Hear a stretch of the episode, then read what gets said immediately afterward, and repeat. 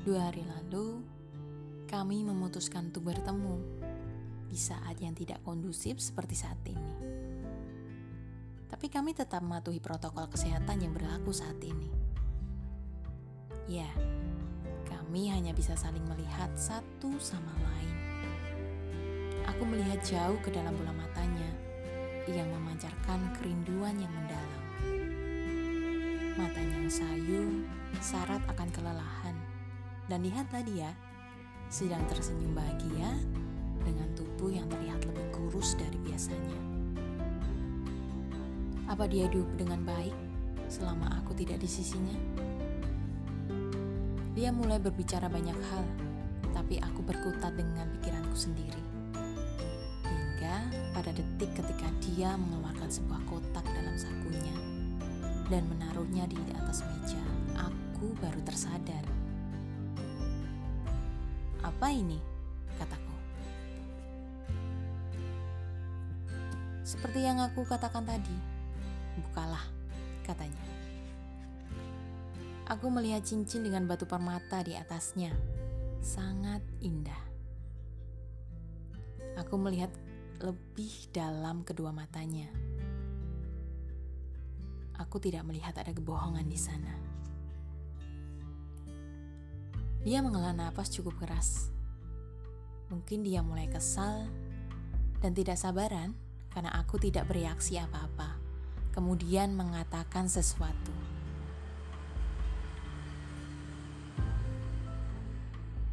Menikahlah denganku.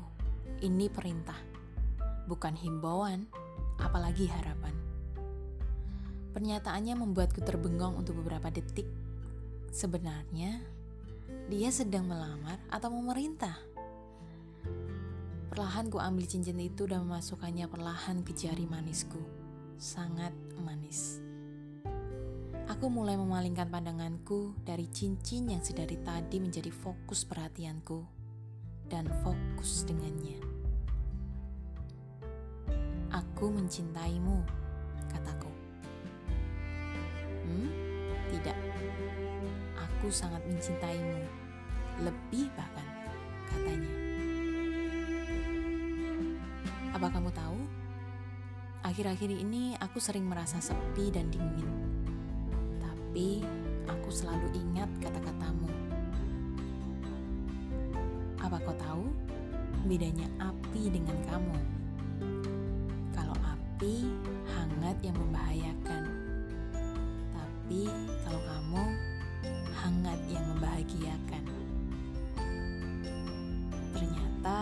gembulan recehmu mampu membuat hatiku selalu hangat. Terima kasih. Kami saling tertawa satu sama lain hingga tiba-tiba tatapannya mulai berubah tajam dan serius. Jangan ada keraguan lagi. Aku tidak main-main. Jadilah ibu dari anak-anakku nanti. Tak sanggup ku menahan rasa yang bergejolak sejak aku melihat dirinya. Air mata ini menetes tanpa perintah. Tak mampu kututupi rasa terharu dan bahagia sekaligus mendengar pengakuan secara langsung. Terima kasih. Mungkin aku tidak secantik seperti wanita yang lain, tapi aku pastikan tidak ada orang lain di hatiku kecuali dirimu, kataku. Kamu harus menepati janji itu seumur hidupmu, dan ingatlah, kamu hanya milikku, katanya. Lihatlah, belum apa-apa dia sangat posesif. Tapi aku sangat suka. Kami saling melihat satu sama lain untuk menuntaskan hasrat rindu yang sudah lama terpendam. Kami cukup lama saling pandang sebelum akhirnya kami memutuskan kontak mata. Ini sungguh berat. Aku berjalan tertatih menjauh dari tempat itu. Biasanya aku akan selalu menangis, tapi kali ini sedikit berbeda. Aku meninggalkan tempat itu dengan senyum kebahagiaan. Ditulis oleh